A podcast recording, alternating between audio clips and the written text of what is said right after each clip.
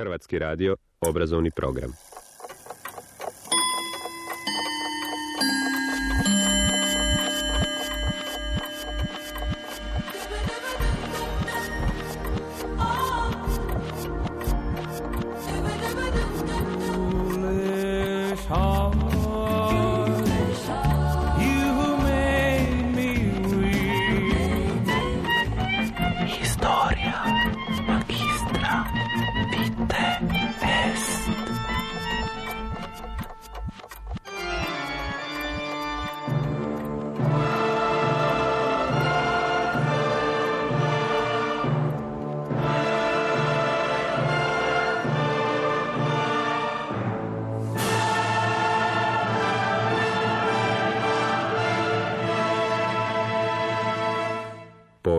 Četvrtkom.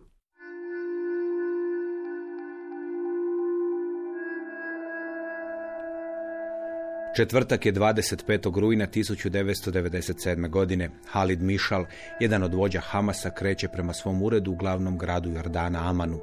Mišal je tada star 41 godinu, ima okruglo lice, podrezanu bradu, uvijek je odjeven u dobro odijelo. On je bio čovjek kojeg se smatralo budućim vođom Hamasa. Halid Mišal trebao se tog 25. rujna odvesti u svoj ured u dijelu Amana nazvanom Tla al-Ali. Vozio ga je njegov vozač Abu Maher. U automobilu još je bilo troje Mišalovih dječaka. Taj automobil pratio drugi automobil. U njemu je bio Mišalov tjelohranitelj Muhamed Abu Saif. Vozač je trebao Mišala ostaviti kod ureda i onda odvesti dječake na šišanje. Na početku vožnje Mišala je nazvala supruga i rekla mu da je u blizini stana primijetila strance. Kada je Mišal završio razgovor, njegov vozač primijetio je zeleni automobil, za koji mu se učinilo da ih slijedi. Zeleni automobil pretekao je Mišalov i odjurio.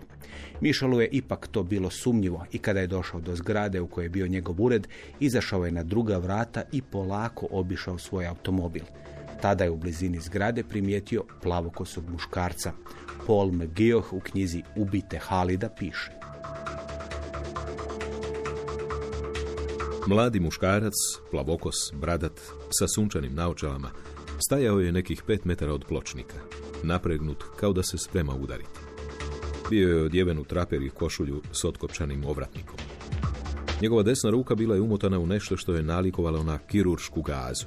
Kada je Abu Maher izišao iz automobila, zapitao se nije li mladić ozlijeđen. Kada je Mišalova noga dotaknula rub pločnika, plavokos je pao prema pločniku. Jedna mu je ruka na sekundu dodirnula tlo, ali druga je bila spremna za akciju. I on je skočio kao da će udariti lijevu stranu Mišalove glave. Ali njegova stisnuta i zamotana šaka zaustavila se blizu Mišalova uha. Mišalov vozač skočio je na plavokosog čovjeka. Tjelohranitelj je zaustavio svoj automobil i napao tamnijeg muškarca, koji je bio pomagač plavokosog napadača. Obojica napadača onda su počela bježati. Za njima je trčeći krenuo Abu Saif.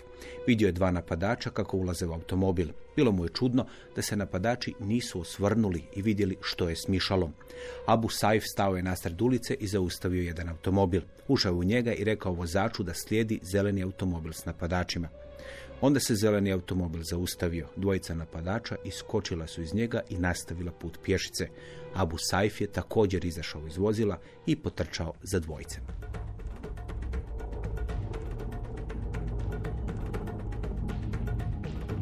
Abu Saif dostignuo je dvojac i zgrabio tamnog muškarca. Onda mu je prišao plavokosi i udario ga u glavu nekim predmetom. Bio je četvrtak i Mišalov tjelohranitelj je postio uoči petka svetog dana u islamu. Krv mu je tekla iz glave i polako je počeo gubiti svijest. Onda mu je stigla neočekivana pomoć. Paul McGeoch u knjizi Ubite Halida piše. Hatib, 36 godina star časnik u palestinskoj oslobodilačkoj vojsci, bio je u taksiju na putu da posjeti oca. Baš su prolazili kroz krug Vaha, istočni izlaz koji bi ih proveo pored Mišalovog ureda i vozili su se pored škole Omara Muhtara, kad su primijetili malenu gomilu koja je skamenjeno gledala trojicu odraslih muškaraca uključenih u opaku tučnjavu. Hatib je iskočio iz taksija prije nego što je on stao. Trčeći prema trojcu koji se tukao, čuo je Abu Saifa kako viče. Oni su ubili Halida Mišala, oni su Mosad. Hatib je prvo skočio na napadača s kamenom i zadao mu jak udarac s koljenom u trbuh. Tada je Sabu Saifom, koji je gubio svijest, uhvatio odjeću drugog čovjeka. Povukao je čovjeka prema svojim stopalima i uvrtao je njegovu podlakticu visoko prema leđima, kada je vidio da onaj drugi čovjek puzi na rukama i koljenima. Sada se uključila obuka koju je u ubijanju i postavljanju zasjede dobio u palestinskoj oslobodilačkoj vojsci. Hatib je dovoljno znao o Mosadovim ekipama da nikad ne djeluju same i da je velika vjerojatnost da se izraelski promatrači ili pomoćna ekipa nalaze u gomili.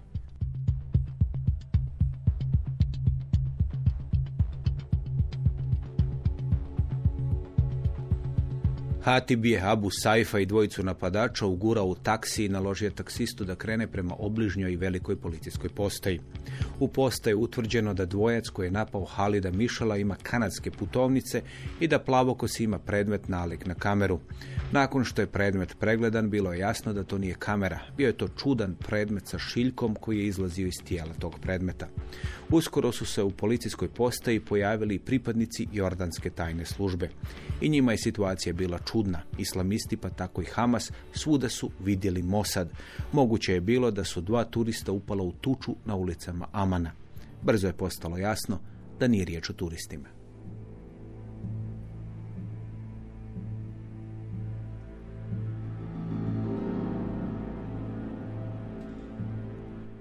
Halid Mišal nakon susreta s plavokosim napadačem otišao je u kuću Muhameda Nezala, člana Hamasovog političkog ureda. Tamo su članovi Hamasa procjenjivali situaciju i činilo im se da je sve dobro prošlo. Mišal je bio živ, u jordanskom zatvoru bila su dvojica za koje se mislilo da su izraelski agenti. Paul McGeoch u knjizi Ubite Halida piše. Za ručkom Mišal ih je zaokupio dok je pokušavao objasniti djelovanje onoga što je opisao kao električni uređaj. Zvonilo mi je u uhu i nešto poput električnog šoka ili tresućeg osjećaja prošlo je kroz moje tijelo. Tada se on prisjetio svog osjećaja nadrealne trenutne veze s plavokosim napadačem. Gledali smo jedan u drugoga. Mogao sam osjetiti paniku, možda zato što je njegov plan bio da bude tako blizu mene, rekao je svojim očaranim slušateljima. Ali onda se Halid Mišal osjetio umornim. Diskretno je pitao Nezala može li otići u kupaonicu. Osjetio je snažnu glavobolju i poriv za povraćanje. Nezal je smatrao da je Mišal nešto loše pojao i htio mu je odnijeti čašu limunade. Onda je odlučio odvesti Mišala u bolnicu. Na putu do bolnice Mišal je gubio svijest i povraćao. Stanje mu je bilo sve gore.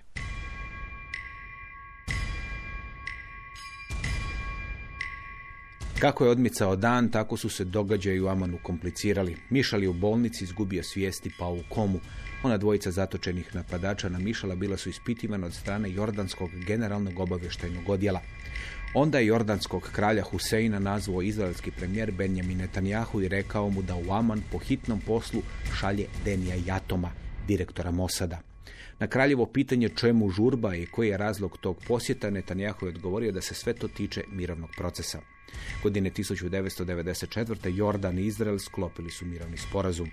Kralj je odlučio primiti Jatoma u svoje palači. Pored njega će biti general Samih Batihi, direktor generalnog obavještajnog odjela. Nakon tih vijesti general Batihi je u tom trenutku shvatio da ona uhićena dvojica su zapravo Mosadovi ljudi i zapovjedio je da se okruži izraelsko veleposlanstvo. Kada je Jatom došao u kraljevsku palaču, tamo ga je čekao Batihi i rekao mu Nadam se da niste ovdje zbog onoga što se dogodilo jutros. Jatom nije rekao niti riječ. Onda je u sobu ušao kralj Husein. Paul Magioh u knjizi Ubite Halida piše. Kralj Husein je ušao i jedva da se spustio u naslonjač prije nego što je Jatom otvorio usta. Mi smo to napravili. Umrijeće za 24 sata. Pošpricali smo ga kemikalijom. Ništa ne možete učiniti. Kralj Husein puno je toga prošao u svom životu. Preživio je niz pokušaja atentata, prijetili su mu egipatski predsjednik Gamal Abdel Nasser i sirijski predsjednik Hafez al-Assad, obojica opasni ljudi. Preživio je Crni rujan, sukob s gerilcima palestinske oslobodilačke organizacije. Potpisao je mirovni sporazum s Izraelom i za razliku od egipatskog predsjednika Anvara Sadata preživio to potpisivanje. Kralj je naizgled mirno primio tu vijest, ali u ljudi u sobi, general Batihi i general Šukri, ravnatelj kraljevog političkog ureda, znali su da kralj očekuje od njih da reagiraju. Paul McGeoch u knjizi Ubite Halida piše. Batihi je počeo vikati na šefa Mosada. Sutra! Umrijeće sutra, ujutro. Njegov pogreb bit će na molitvu petkom. Cijeli Jordan bit će na sprovodu. Kažem vam, ako on umre, možete se pozdraviti s mirovnim sporazumom. Dani, on ne smije umrijeti. Ugrozit ćete sve.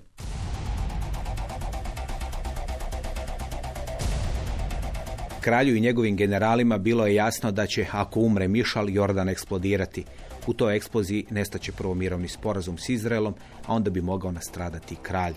Halid Mišal neće umrijeti. Kralj Husein zaprijetit će da će onu dvojicu Mosadovih ljudi hitno izvesti pred sud i da će oni biti obješeni. Američki predsjednik Bill Clinton nazvaće premijera Izraela Benjamina Netanyahua i reći mu da Mossad preda Jordancima protuotrov za sredstvo koje je ubrizgano u Mišala. Sve se pretvorilo u skandal koji je narušio ugled Izraela i Mosada. Cvi Malkin, Mossadov agent koji je u Buenos Airesu zgrabio Adolfa Eichmana, kasniji šef operacija Mosada, izjavio je da bi ta cijela operacija nekada natjerala mladog novaka u Mosadu da pocrveni od srama. Ali iza svog tog skandala krila se jedna činjenica. Hamas je nastao u prosincu 1987. Bila je to tada obskurna organizacija koja je propovjedala rigidni oblik islama. U manje od deset godina ta će organizacija tako narasti da će se zbog njezinog važnog pripadnika dići skoro cijeli bliski istok i svi oni koje se tiču odnosi u tom dijelu svijeta. Hamas imao korijenje u raznim vjerskim i dobrotvornim društvima. Ono što ga učinilo bitnim nisu bile dobrotvorne akcije, već njegovi teroristički napadi. Među njima najopasniji su bili samoubilački napadi njegovih članova govori dr. Boris Havel, orientalist i pisac knjige Arapsko-Izraelski sukob, religija, politika i povijest svete zemlje. Nedvojbeno je da je to sve ista organizacija, s tim što karitativni dio postoji kako bi se prikupljali legalno novci, osobito na zapadu. Čim je Hamas pokazao svoje pravo lice, mnoge zapadne zemlje su prekinule dotok toga novca, naravno Izrael, naravno Amerika, Hamas i u Europi prepoznat kao teroristička organizacija. Dakle, ja ne vidim da, da bismo mi mogli govoriti o nekoliko različitih aspekata od kojih je jedan humanitaran, a drugi zločinački. Mislim da je Hamas, to ajmo reći radikalno krilo, zapravo govori doista što je, što je, što je Hamas. Ime su si preuzeli od jednog e, radikalnog klerika iz Udina Kasama koji je e, stradao u sukovima s Izraelcima, e, odnosno tada sa, sa, sa židovima 1935. godine i koji je bio jedan od prvih zagovornika džihada, dakle ne, koji se nije borio protiv okupacije Palestine od strane židova i Britanaca tada, nego se borio za širenje islama na tom području, odnosno za ponovni povratak tog područja pod, pod islam. Ono što je zanimljivo za Hamas jeste da je dakle to vojno krilo je započelo seriju terorističkih napada koje su doista šokirale svijet. I Hamas je ciljano išao na ubijanje što većeg broja civila, djece, a zapravo za Hamas nije bilo bitno dob, spol, zapravo ništa. Prema, prema Hamasu je svaki stanovnik židovski Palestine legitimni cilj jer je, jer je cionist.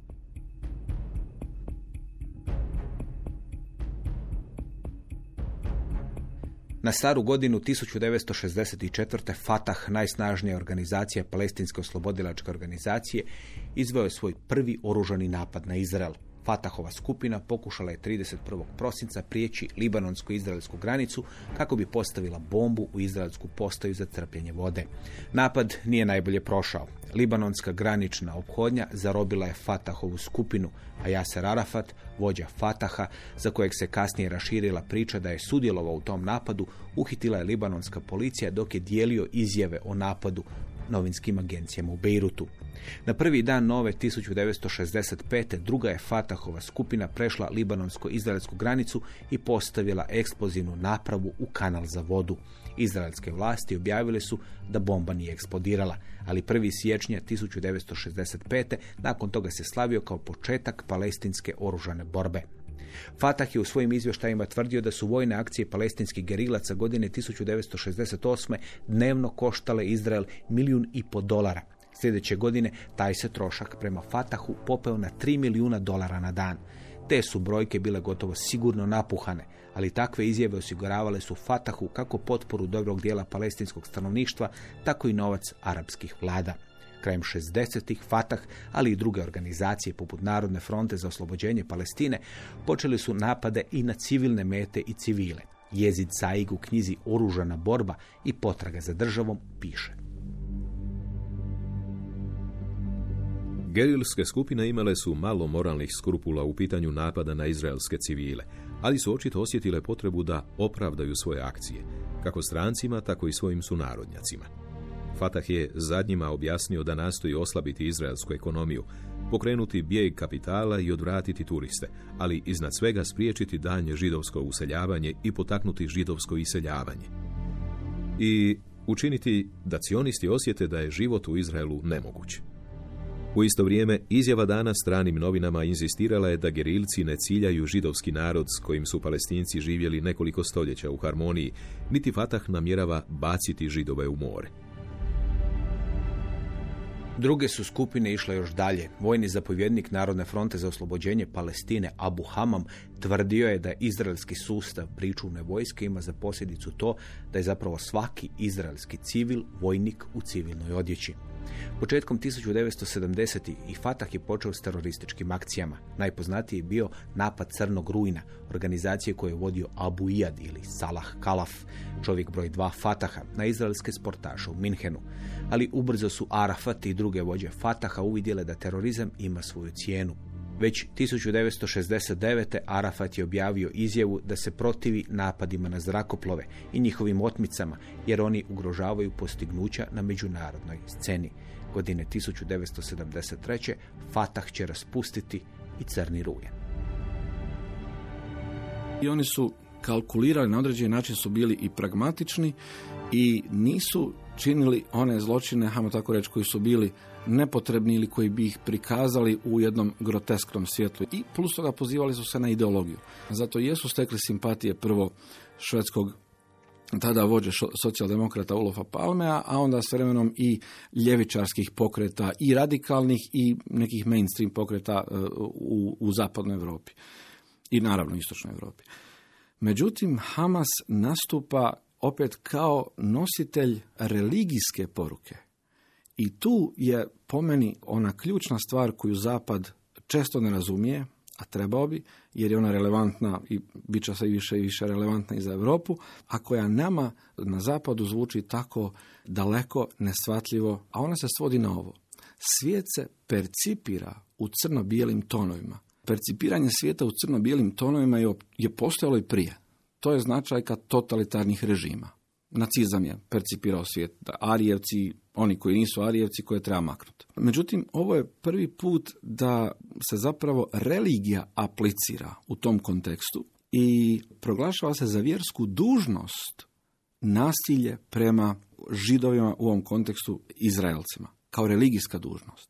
I to je pustilo korijenje među palestincima to nije postalo dominantna, kako da kažem, ideologija ili religijski smjer. Čak i kad je Hamas pobjedio na izborima 2006. što je bio šok za zapad, e, oni su dobili negdje 44,4% glasova, dakle ne ni punu većinu od onih koji su izašli na izbore. Međutim, je li za takve stvari dovoljno da jedan dio e, se priključio, da je prihvatio tu ideologiju i započeli su valovi samoubilačkih napada. Doduše tih samoubilačkih napada je bilo i prije, nositelj njih je recimo u, u Libanonu je bio Hezbollah, Međutim, odjedanput to postaje skoro pa glavno oružje palestinaca u Izraelu i u 2002. godini je takav nastup eskalirao.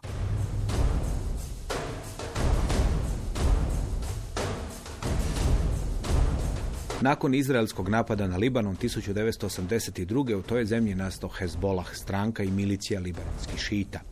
Hezbolah je zbog svoje učinkovitosti i ubojitosti često bio uzor mnogim terorističkim organizacijama. Ali Hezbolah je po mnogo čemu poseban. Većina njegovih napada bila je usmjerena na izraelsku vojsku koja je okupirala jug Libanona. Sve do povlačenja izraelske vojske iz Libanona, Hezbolah je imao i tekako pokriće za svoje napade. Udari raketama na sjever Izraela opravdavani su izraelskim napadima odmazde po jugu Libanona. Hezbolah je izvodio i terorističke napade, ali oni su bili rijetki i u pravilu vezani uz Iran, koji je pomogao u osnutku Hezbolaha i njegovom financiranju i naoružavanju. Augustus Richard Norton u knjizi Hezbolah, kratka povijest, piše. Nakon ubojstva Hezbolahovog generalnog tajnika Abasa al-Musavija 1992. godine, dva teroristička napada dogodila su se u Argentini, za koje mnogi poznavatelji prilika vjeruju da su zajedničko djelo Irana i Hezbolahove organizacije za vanjsku sigurnost, koja navodno djeluje autonomno od stranke i vjeruje se da je blisko povezana s iranskom obavještajnom službom. U prvom napadu, do kojeg je došlo nekoliko mjeseci nakon Al-Musavijeva ubojstva, Detonirana je velika bomba pod izraelskim veleposlanstvom u Buenos Airesu koja je ubila 29 ljudi. Argentinske vlasti objavile su potjernicu za Hezbolahovim operativcem Imadom Muhnijahom, koji je 1985. vodio otmicu leta 847 TVA i za kojeg se vjerovalo da redovito surađuje s Iranom u izvođenju terorističkih napada. U drugom napadu, kombi napunjen eksplozivom zabio se u Asociacion Mutual Israelita Argentina u Buenos Airesu i ubio 85 ljudi. Većina njih bili su židovi. Bombaš samoubojica navodno je bio član Hezbolaha Ibrahim Hussein Bero, ali Hezbolah tvrdi da je on poginuo u južnom Libanu.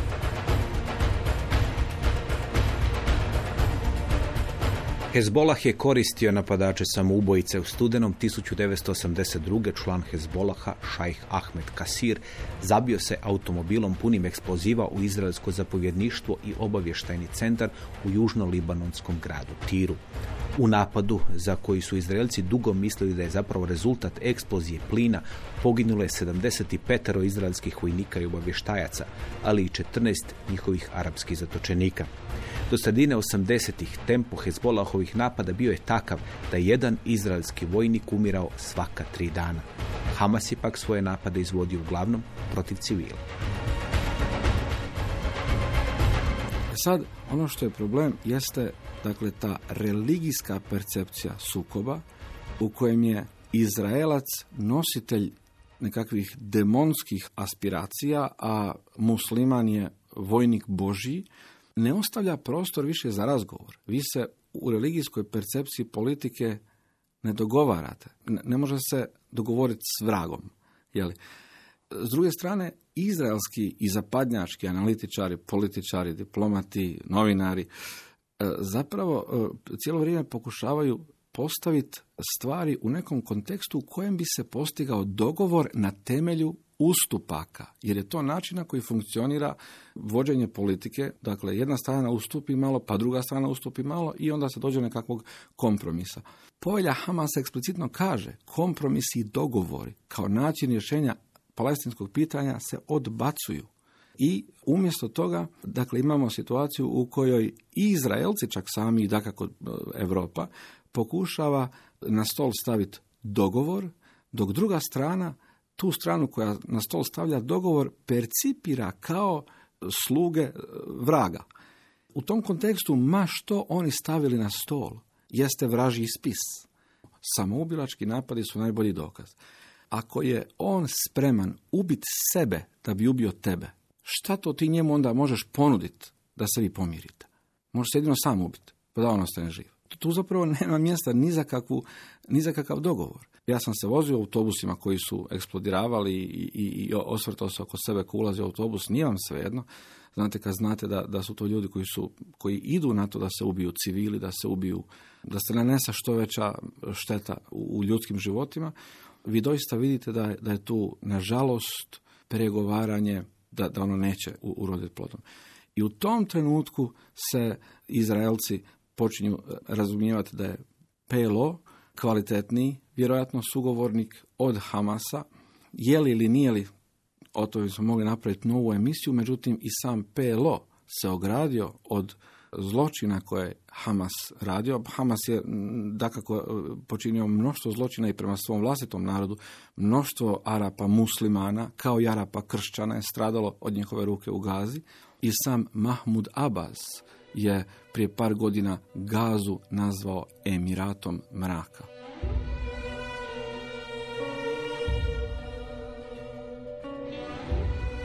Prva intifada završila je 1993. godine kada su PLO i Izrael potpisali svoj prvi sporazum iz Osla. Postoji mišljenje da je intifada zapravo završila u listopadu 1991.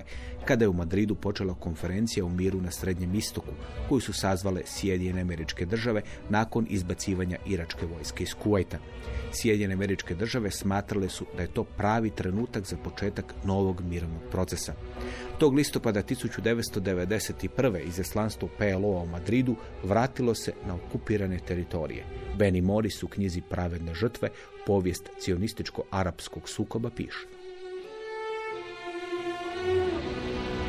Mladi palestinci davali su cvijeće i maslinove grančice izraelskim trupama, dok su mase prkosile zapovjedi izraelskih obrambenih snaga da se zatvori Jerihon i preplavile grad kako bi dočekale izaslanike. U Jeruzalemu i na zapadnoj obali palestinske zastave nikle su na križanjima cesta i krovovima kuća. Činjenica da su neke od tih mirovnih demonstracija završile u sukobima sa zbunjenim i nervoznim izraelskim vojnicima i dodatnim palestinskim žrtvama ne skreću pažnju s druge činjenice, da se pojavljivalo nešto sasvim novo. U lipnju 1992. u Izraelu su održani izbori na kojima su pobjedili laboristi na čelu s Icakom Rabinom. Laboristi su dobili izbore zbog obećanja da će raditi na miravnom sporazumu s palestincima. Sve to pak dovelo do toga da su islamisti predvođeni Hamasom pojačali napade. Oni nisu odobravali sklapanje miravnog sporazuma. Od početka intifade u prosincu 87. do listopada 91. poginulo je 39 Izraelaca. Od listopada 91. do 96. poginulo je njih 165. Najviše tih udara dolazilo iz Gaze. E, Samar i Judeja e, su bili naslonjeni na Jordan, Hašemitsku kraljevinu Jordan do 67. dok je Gaza bila dio Egipta. Egipat je žarište muslimanskog bratstva i radikalizama, kao i nekih drugih pokreta unutar islama. Dakle, ono što je vrlo važno znati je da je da je islam jedna kompleksna religija koju mi ne možemo svrstati olako na, na jednu i na drugu stranu. Dakle, postoje tu puno raznih tijekova, međutim, sveučilište Al-Azhar, iz kojeg su potekli mnogi radikali, je u Egiptu. Tamo je školovan Hadži Emenel Huseini, tamo je školovan Jusuf al-Kardawi, današnji duhovni vođa muslimanskog bratstva, dakle i danas živi u Kataru. I iz te države su dolazile radikalne e, ideje skupa s drugim idejama, međutim e, u jednom društvu koje živi u konfliktu, ono je samo po sebi, zbog same situacije u kojoj se nalazi, sklono, odnosno ranjivo, hajmo reći, izloženo je više prihvaćanju radikalnih ideja. Samar i Judeja s druge strane naslonjena na Jordan koji je ispočetka bio jedan puno, puno blaža, hajmo reći tako, politički, ideološki, religijski država nego što su to bili dijelovi, dijelovi Egipta. Hašemitski vladari Jordana su od početka željeli suradnju s Izraelom, u samom početku oni su čak prihvaćali uh, uspostavljanje države Izrael, jer su smatrali da bi suživot, kvalitetan suživot jedne židovske države i njezinih arapskih susjeda donijela veću korist čak Arapima. To su hašemitski kraljevi razumjeli, oni su bili istinski patrioti, hašemitski kraljevi su do danas najpopularniji kraljevi u svojim, svojim državama i oni e, nisu zapravo dopuštali razvitak radikalnih ideja i radikalizma, ono što je njihov naglasak bio jeste bila pragmatična politika, ono što je dakako nacionalni interes i ideologija. Dakle, sve ovo zemaljski fenomeni.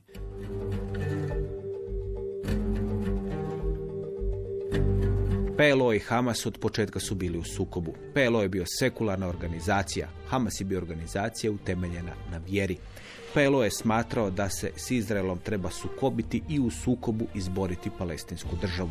Hamas i njegove vođe smatrale su da stvaranje države mora doći tek nakon dugog ideološkog, duhovnog pa čak i psihološkog preodgoja palestinske populacije. Kako je to šejk Jasin govorio, pod zastavom islama križari su istjerani iz Palestine. Pored toga, palestinska država nije sama po sebi cilj. Ona je za Hamas samo korak prema stvaranju islamske države na Srednjem istoku. Sve te borbe nisu bile samo borbe riječima. Paul McGeoch u knjizi Ubite Halida piše. U 20 godina nakon šestodnevnog rata broj džamija na zapadnoj obali udvostručio se na 750. U Gazi je taj broj utrostručen na 600. Njih oko 40% bilo je pod nadzorom Jasinovog islamskog centra. Islamistički kandidati doveli su u pitanje tradicionalnu kontrolu koju je PLO imao nad profesionalnim i trgovačkim organizacijama i skupinama u zajednici. Istisnuli su Fatahove i druge sekularne dužnosnike, dok je bratstvo dobivalo između 35 i 45% glasova. Neke od kampanja iz 1980-ih za nadzor nad sveučilištem i studentskim organizacijama postale su tako nasilne da se broj ozlijeđenih mjerio u stotinama. Među njima je bio i Muhamed Hasan Sabalha, predavač na sveučilištu Nadžah u Nablusu, koji je bačen kroz prozor na trećem katu.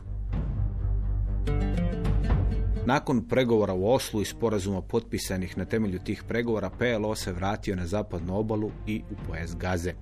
Ali njegova je popularnost padala dok je popularnost Hamasa rasla. Pregovori su uvijek posao u kojem treba popuštati. Svako popuštanje PLO-a Hamas je tumačio kao izdaju palestinskih interesa. Na kraju je PLO popustio i počeo koristiti Hamasovu retoriku. Evo samo jedan primjer. Dakle, Jasir Arafat je bio socijalističkih, e, ljevičarskih, ideoloških uvjerenja sve do vremena potpisivanja prvog sporazuma u Oslu, odnosno potpisan u Americi. 1993. E, je potpisan taj prvi Oslo sporazum i e, sve do tada PLO ima tu jednu fasadu sekularne organizacije čiji je cilj zaštita nacionalnih interesa Arapa palestinaca i čiji je cilj također ideološko oslobođenje, hajmo tako reći, arapskih zemalja od zlog zapadnjačkog imperializma. No, što se zbiva 93. E, Jasir Arafat je jako dobro procijenio da kako on je, on je, on je čak rod Hadži Eminu El Huseiniju. To su neke vrlo nezgodne rodbinske veze koje se nisu ovaj, u javnosti puno aktualizirale, da tako kažem.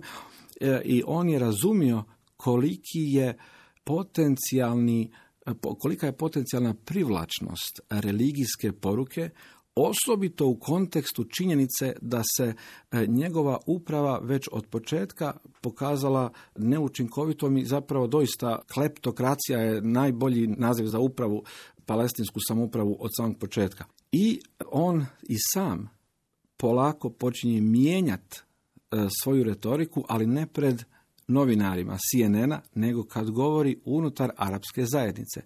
Jasar Arafat se manje poziva na nacionalne koncepte, a sve više vidimo religijske koncepte koje, koje on priziva.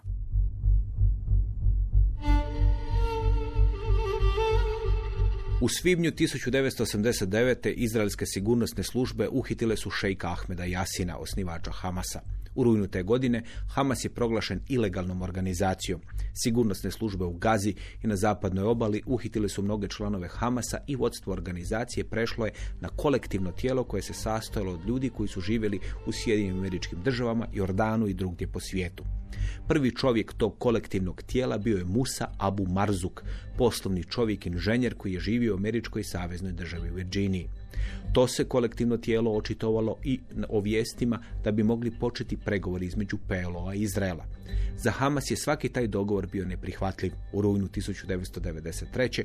u Bijeloj kući potpisana je takozvana deklaracija o načelima, koja je palestincima predvođenim PLO-om dala upravu u pojasu Gaze i gradu Jerihonu na zapadnoj obali. Deklaracija je pretočena u konkretan sporazum u Kairu. Prvog jutra nakon potpisivanja tog sporazuma Hamasov bombaš pokušao je dići u zrak policijsku postaju Gazi. Nakon toga uslijedila su još tri samoubilačka napada, a onda je u petom u listopadu 1993. napadnut stožer izraelske vojske na zapadnoj obali. Paul McGee u knjizi Ubite Halida piše. Vozač eksplozivom nakrcanog automobila, 21 godinu star Kamal Bani Odeh, bio je jedini koji je poginuo, ali 30 putnika izraelskog putničkog autobusa bilo je ozlijeđeno.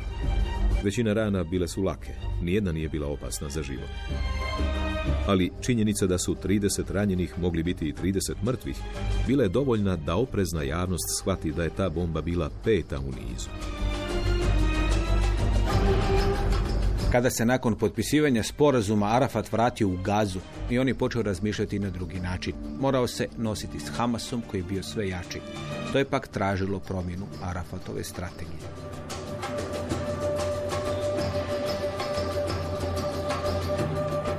Nakon potpisivanja sporazuma u Oslu 1993. godine, nekoliko mjeseci nakon toga Arafat je održao govor u jednoj džamiji u Johannesburgu. Nije bilo medija tamo, to je bio zatvoreni skup, međutim je jedan od sudionika snimio taj govor. Tu su Arafatu spočitali zašto je sklopio sporazum sa židovima. Jer je to prema jednom značajnom dijelu religijske percepcije, to je religijski nedopustivo. Na što Arafat veli, s njima sam potpisao hudejbijski sporazum. Dakle, hudejbijski sporazum je bio sporazum koji je muslimanski prorok Muhammed sklopio sa stanovnicima Meke, gdje su se dogovorili da deset godina jedni druge neće napadati. I nakon dvije godine e, Muhammed je našao neki razlog ili izgovor, neki sitni okršaj se zbio. Muhammed je napao Meku, dakle on je ta živo u Medini, napao je Meku i osvojio je praktički bez da je iko stradao u okršaju. Neki su poeti ubijeni kasnije. Meka je bila nespremna za rat. Meka je sklopila mir. Što je hudejbijski mir? To je mir koji se sklopi s neprijateljem s nakanom da se neprijatelja vojno umrtvi i onda ga se napadne kad on to ne vjeruje. Nakon tog njegovog intervjua koji je izišao u, u javnost 1994. godine su neki izraelski orientalisti, dakle e, islamolozi, upozoravali što je politička poruka ovih riječi, međutim golema većina političara su rekli čuj, to je samo retorika kako bi on zadržao popularnost među svojim pristašama, kako bi prikupio sredstva za funkcioniranje PLO-a.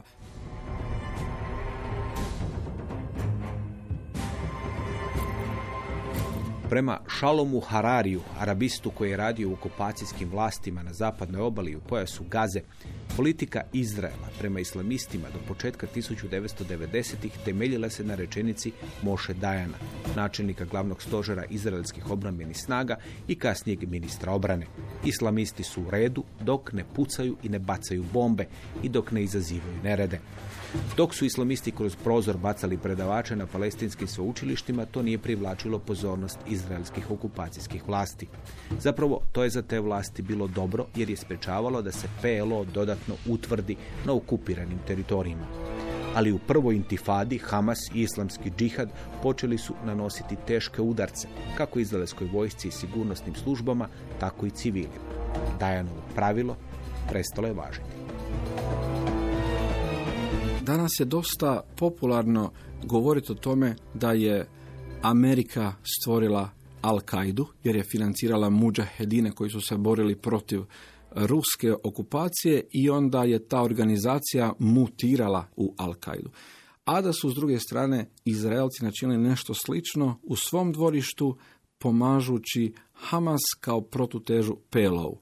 Te analize objašnjavaju dio stvarnosti, ali ja mislim da barem što se tiče Izraela da ne objašnjavaju cijelu stvarnost. Imamo neke izraelske e, obavještajne časnike koji su govorili o tome kako Izrael doista podržavao Hamasu. Međutim, evo, upravo e, da se vratimo na Jehošafata Harkabija, dakle jednog od e, vodećih časnika izraelske vojne obavještajne zajednice, koji je kasnije bio sveučilišni profesor, on već 60. 70. godina razumije potencijal opasnosti od percepcije izraelske države kao religijski neprihvatljive.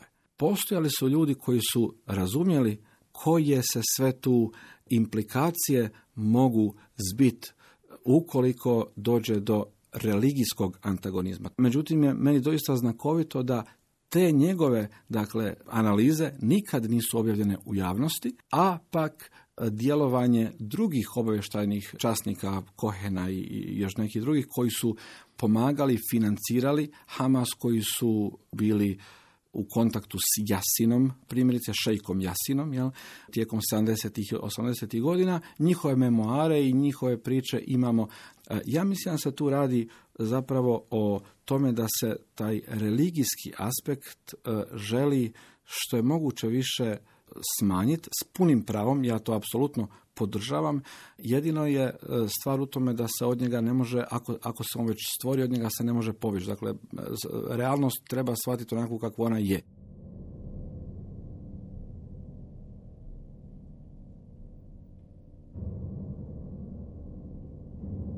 Nakon potpisivanja sporazuma iz Osla i sporazuma iz Kaira počeo je val samoubilačkih napada. Islamski džihad u pravilu je napadao izraelske vojnike. Dva bombaša samoubojice, odjevene u odore izraelske vojske, raznijela su se 22. siječnja 1995. kod Netanije, pored jednog štanda za osvježavajuća pića, oko kojeg su se okupili izraelski vojnici, uglavnom padobranci. 22 izraelska vojnika poginula su u tom napadu. Islamski džihad u takozvanoj drugoj intifadi odustao od tog pravila i počeo je napadati civile. Hamas je od početka ciljao civilne ciljeve. Beni Moris u knjizi Pravedne žrtve piše. 19. listopada 1994. Hamasov bombaš samoubojica ukrcao se na autobus u središtu Tel Aviva u ulici Dizengov i raznio se ubivši 21 putnika, ranivši njih 43. Šok u Izraelu bio je golem. Desničarske skupine okupile su se na ulicama i optuživale vladu da je ona odgovorna za te napade, te nazivale Rabina i Peresa izdajicama. Godine od 1993. do 1996. bile su teške. Islamističke skupine napadale su Izrael, ti su napadi doveli do žestokih, nekad i brutalnih odgovora izraelske vojske i sigurnosnih službi. Nekad se činilo da stvari klize prema općem ratu. 25. veljače 1994. Baruch Goldstein, izraelski naseljenik na okupiranim teritorijima, kako bi se osvetio za samoubilačke napade, ali i zaustavio mirovni proces, napao je muslimanske vjernike za vrijeme molitve u džamiji u Hebronu. Ubio je 29 ljudi. Usprko svemu tome mirovni proces išao je dalje. Godine 95. izraelska vojska povukla se iz Dženina, Kalkije, Tulkarema, Nablusa i Betlehema. Sljedeće godine trebao je na red doći Hebron. Ali mirovni proces ipak je polako usporavao. Godine 2000. nakon što je Ariel Sharon, tada samo političar, posjetio brdo hrama u Jeruzalemu, počela je druga intifada. Samo u ožujku 2002. bombaši samoubojice ubiće oko 130 Izraelaca. Izrael je na drugu intifadu odgovorio svom silinom. Bitke za Dženin i Betlehem odnijeli su stotine života. Hamas je i u drugoj intifadi imao ključnu ulogu. E, Hamas je velikim dijelom diskreditirao sebe kroz svoju vlast u Gazi. Hamas je doista od, od Gaze napravio emirat mraka. Najveće žrtve Hamasa su Arapi, muslimani i kršćani, podjednako zapravo. Hamas je čitavo to područje kojim on vlada doveo u jednu situaciju u kojoj umjesto da se sredstva koja dolaze izvana investiraju u izgradnju društva, obrazovanja, gospodarstva, Umjesto toga Hamas investira u radikalnu religiju. Vi trebate samo pogledati udžbenike osnovne škole koji se tamo e, čitaju i u druge zapravo destruktivne aktivnosti od kojih zapravo većina toga stanovništva ne samo da nema koristi, nego to izravno pogađa njihove živote, njihov standard, njihove obitelji. Tako da ono što je moguće za pretpostaviti jeste da će se e, ta okolina neposredna kojom Hamas vlada se više i više distancirati e, od te politike. Međutim, problem je s onim s onima koji ne žive neposredno do njih i koji njih promatraju kroz neku idealističnu sliku, kojima taj jedan religijski priziv može postati atraktivan i koji bi zbog toga mogli na neki način preuzeti tu Hamasovu baklju, hajmo reći, e, u druge dijelove e, Bliskog istoka pa i svijeta.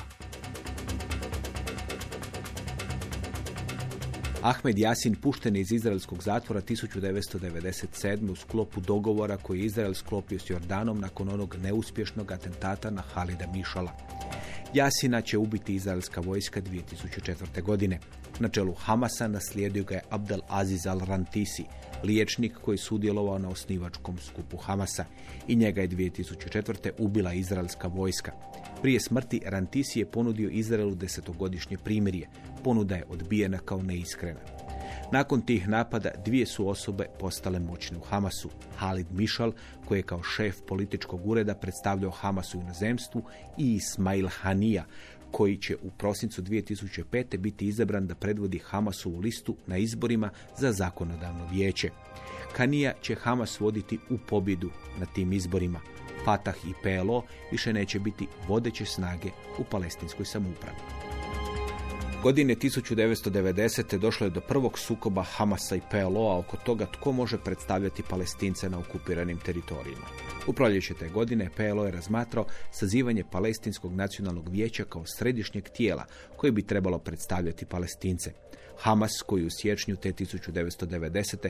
preko svog glasnogovornika, kasnije važnog člana, Mahmuda Zahara, javno izjavio da PLO predstavlja sve palestince, počeo je tražiti da u vijeću 40 do 50% mjesta dobije Hamas. PLO je to odbio. Sukob oko toga tko treba predstavljati palestince na okupiranim teritorijima te palestinskoj samupravi traje do danas.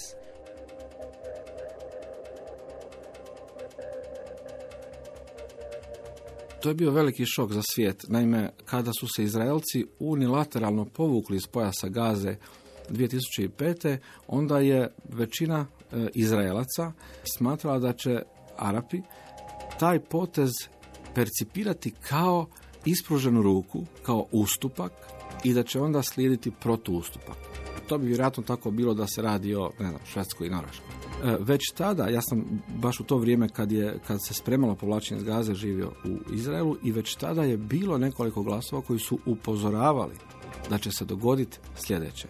Da će radikalne islamističke grupe povlačenje Izraela iz pojasa Gaze. Dakle, Izrael, Izraelci žive u pojasu Gaze od 67. godine.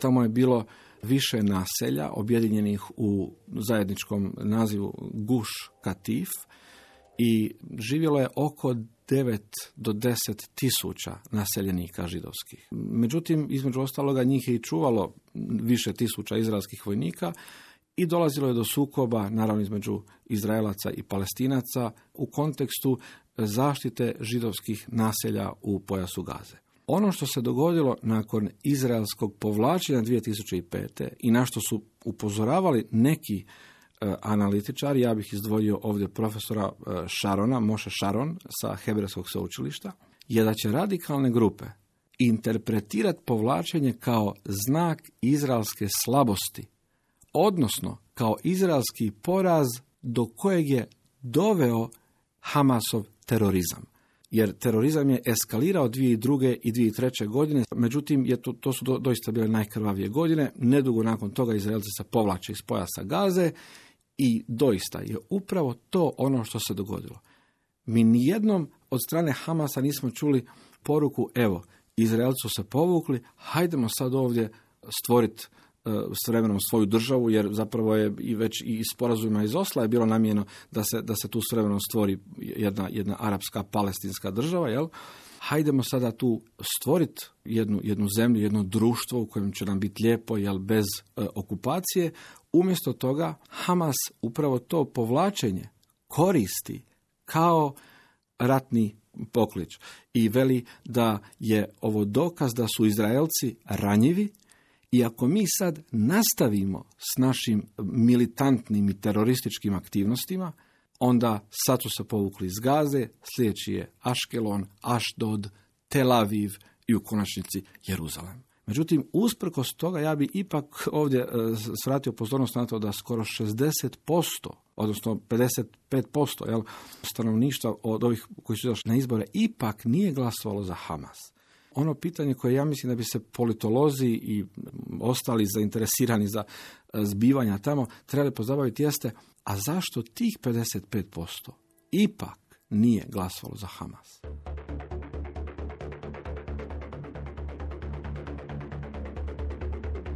Poštovane slušateljice i slušatelji, slušali ste povijest četvrtkom emisiju obrazovnog programa Hrvatskog radija. Današnju emisiju za vas su napravili tekst čitao Ivan Kojundić, emisiju snimio Miro Pjaca, a uredio i vodio Dario Špelić. Lijep pozdrav i do slušanja.